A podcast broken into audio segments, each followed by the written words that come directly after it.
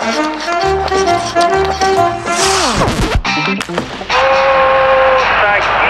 моментов больше не будет. Не период. В этом сезоне в турнирной таблице континентальной хоккейной лиги плотность очень высокая. Нет явных лидеров, и возобновление чемпионата 19 декабря ожидается с большим интересом. Комментарий бронзового призера чемпионата России, в прошлом вратаря, хоккейного эксперта телеканала КХЛ ТВ Александра Фомичева.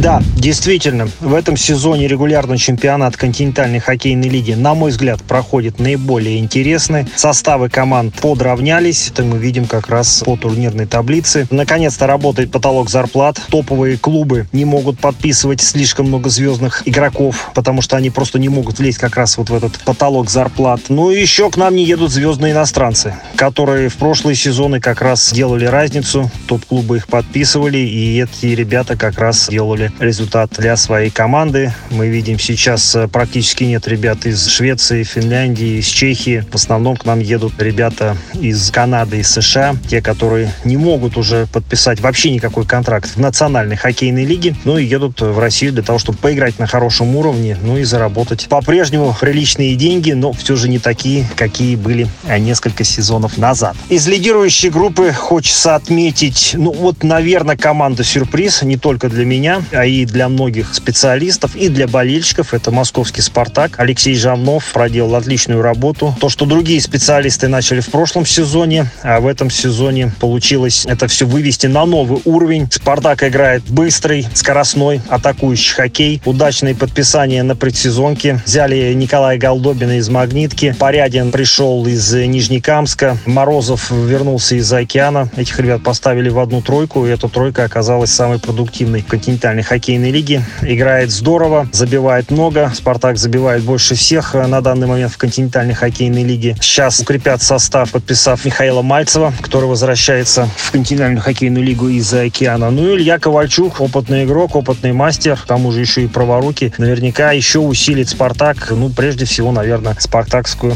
игру в большинстве. Почему ниже своих возможностей играет СКА, Ак Барс и ЦСКА? Ну, по СКА здесь у них те топовые ребята, которые в прошлом сезоне не очень удачно сыграли в плей-офф. С теми ребятами контракты были либо расторгнуты, либо их поменяли в другие клубы. Вместо них пришли другие из других команд. И здесь вот немного другие требования в команде Романа Ротенберга. К этим требованиям нужно привыкнуть. Нужна такая вот своеобразная притирка. И мы видим, что вот эта притирка заняла чуть больше времени, наверное, чем ожидалось. Но сейчас СКА полностью наладил свою игру. Ребята выполняют те требования, которые им дает тренерский штаб СКА. По ЦСКА здесь э, состав, наоборот, практически не поменялся. Нужны свежие игроки из других клубов, я бы сказал бы такие голодные, более для побед. И сейчас вот функцию этих ребят выполняют молодые ребята из молодежной команды, из команды высшей хоккейной лиги, которые как раз вот в последних играх стали играть за московских армейцев. И ЦСКА показала хороший результат, хотя там в некоторых играх по 8 человек основного состава они участвовали в тех матчах. Похожая ситуация у Акбарса. Там тоже в прошлом сезоне удачно сыграли в плей-офф, дошли до финала, но где-то вот нужны, опять же, свежие ребята, которые попробуют, как говорят, растолкать а, более мастеровитых, э, заставить их чуть лучше играть в хоккей и выйти на новый уровень.